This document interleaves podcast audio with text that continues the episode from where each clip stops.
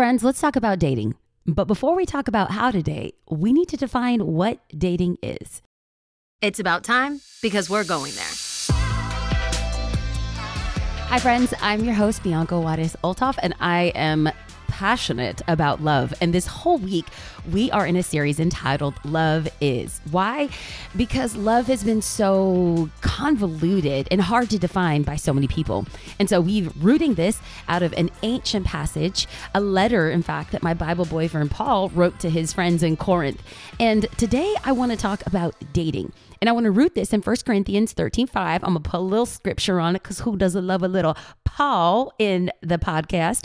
So Paul says this love does not dishonor others, it's not self seeking. Love is not easily angered, and love keeps no records of wrong. So let's talk about dating. But like I said, I think that we need to define what dating is before we talk about how to date. So let's start with the fun fact that dating is actually an American concept. Hashtag Merca, right? So, for most of humanity prior to the 1800s, parents would find a suitable person for their child, and based on alliances or mutual benefits and sometimes love, people would get married. Y'all, it was very transactional. Around the turn of the century in American history and culture, more autonomy was given in the choosing of a partner. So let's say you'd be at a dance or at church or at a community function. You would meet somebody, and then the parents of one child would go up to the parents of the other child and they would have a conversation and invite them to the other person's house. And the young man and the young woman would get to know each other. Around the 1950s, this all began to change with the rise of individual independence and the invention of the quote unquote teenager. Literally, prior to the 50s, there was no such thing. So, couple this concept with the fact that the Bible doesn't say one thing about dating, it's no wonder why people are confused about dating. With the rise of casual sex, pornography, and hookup culture, it's no wonder that now, in the first time ever in American history, there are more single adults than married adults. With unclear terms like, oh, we're talking, or we're seeing each other, we're going out, we're hooking up, we're seeing where things go, and we're dating, all being interchangeable and not clearly defined, we need to set a definition. Okay, so what we need to do is define dating. So, dictionary.com didn't help me in defining dating because it defines dating as dating as establishing or ascertaining a date of an event. That doesn't help us. So, I went to my favorite dictionary, Urban Dictionary.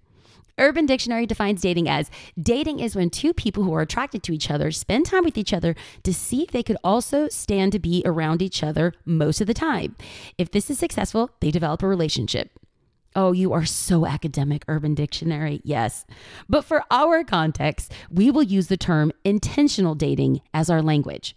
So when I say dating for this conversation, I'm referring to intentionally pursuing somebody with the intention of getting to know them and potentially marrying them and practicing the benefit of marital union, if you know what I'm saying. Hence the term intentional dating. If you want more on that conversation, join us for our sex talk in two days. Okay, now that we've defined dating, let's talk about how to date. This is a huge topic, and we can spend an entire series talking about dating alone within a relationship series. But I've spent time whittling this down to the four most important things that I think will help us in how to process dating. For the note takers, I'm going to give you the points in advance and then unpack them. Number one, intentionally. Number two, clarity. Number three, strategy. Number four, timely. And you know I love a good rhyme, okay? Yes. Okay, let's start off at number one. Intentionally. Proverbs 16 9 says, In their hearts, humans plan their course, but the Lord establishes their steps. Yes, spit that game, King Solomon. Okay, there's a game plan and an end goal. God is going to reveal and confirm the steps, but you have to initiate. Now, if you know of a single guy that needs to hear this podcast, will you just do me a favor? Will you just do me a favor right now? Just pause the podcast and forward it to them or post it on social media. Tag me and tag that person. Now, this is a big question, right? So, you know, King Solomon's giving us wisdom and and we know that we have to initiate and we're going to be intentional about dating, but the big question around initiation is who initiates? According to 2018 research around who should ask who out, 88% of people said that the man should initiate. That's secular research, y'all. Okay. So I decided I'm going to take this to social media and see what social media says. So when I posted this on Instagram, out of 16,000 people who responded, 97% said that they felt like it was the man's role. Okay. So I'm going to be a bit progressive and make a case for, brrr, drum roll, please, either. Why do I think that it could be either? Well, Proverbs says that a man who finds a wife finds a good thing. Well, that indicates that a man initiates. But flip it, because in the book of Ruth, Ruth went up to Boaz on the threshing floor, laid at his feet, and said, Boaz, don't be a bozo, boo me up. She basically initiated a DTR. So to each their own. I mean, literally initiate. Don't hesitate, initiate. And when you are asked on a date, know that this is not concrete or a commitment. See, there's a difference between casual dating and intentional dating. Casual dating is how culture practices dating, where you date multiple people at a time and it's not just one person and it's kind of like laissez faire, like, I don't know how I feel, blah, blah, blah, blah, blah. And you could be in lots of relationships and there's no clear end game or objective. Though the Bible doesn't say anything about dating, it has a lot to say about how we treat humanity and people of the opposite sex. I mean, listen to what Paul said in verse 5. He said, Love does not dishonor others and it's not self seeking. So within intentional dating, you are intentionally trying to get to know somebody.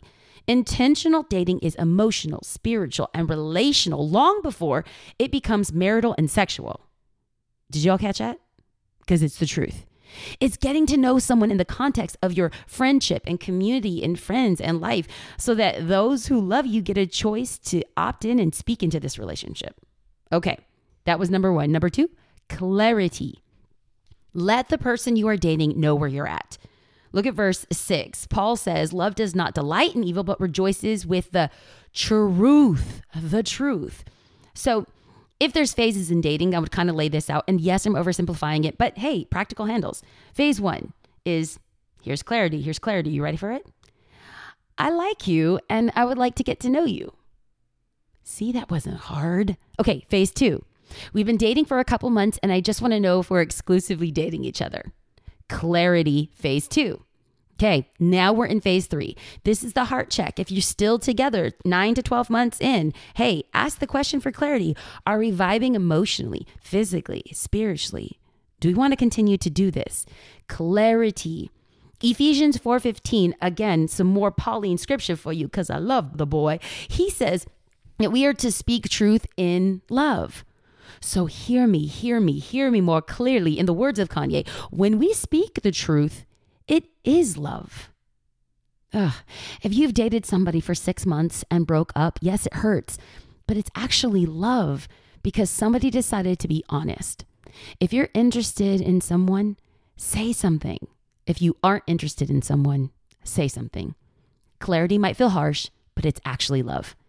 So, number one, intentionally Number two, how do we date with clarity? Number three, how do we date with some strategy? 1 Corinthians 13, 7 says, Love always protects, always trusts, always hopes, always perseveres. You know what that is? That's the strategy. See, if you aim at nothing, you'll hit nothing. You need to go in with a strategy for your relationship. Do you have a strategy for your dating? Hey, what are boundaries? What can you expect of the person you're dating and what can they expect of you? When you're dating someone, can you ensure that they will protect you? A strategy in dating is whether or not you can trust and be trusted. I'm going to go as far as saying not to date anyone who isn't Christian if you're a Christian. And you might be thinking, yeah, but they believe in God. the book of James says that even demons believe in God, but you know, I'd recommend not to date one. All right. Second Corinthians 6 4 says, do not be unequally yoked. And listen, you could think that you could flirt to convert, but listen, it's not a thing, okay? If the person you're dating doesn't love God, they will never be able to love you the way that Christ intended you to be loved. Real talk. Paul uses these specific words that I want to highlight for us in the dating and love process protects, trusts, hopes, perseveres. Lastly, in how to date, timely. See, you're going to need to have wisdom and the wisdom of others to help you discern if the relationship is right for you. Ecclesiastes 3 1 says, There is a time for everything and a season for every activity under heaven. Now, there's a time to meet someone, there's a time to get to know them, there's a time to date, and there's a time to get married. Two things to know and recognize God's will and God's timing. If you rush or enter into things too quickly, you might ruin it. Even if it's God's will for you to be someone, but you get ahead of God's timing, you're going to create a lot of problems because you aren't walking in steps that God has for you. So here's my dating equation. You might have heard it before. I'll repeat it again. The right person plus the wrong time equals the wrong relationship. The wrong person plus the right time equals the wrong relationship.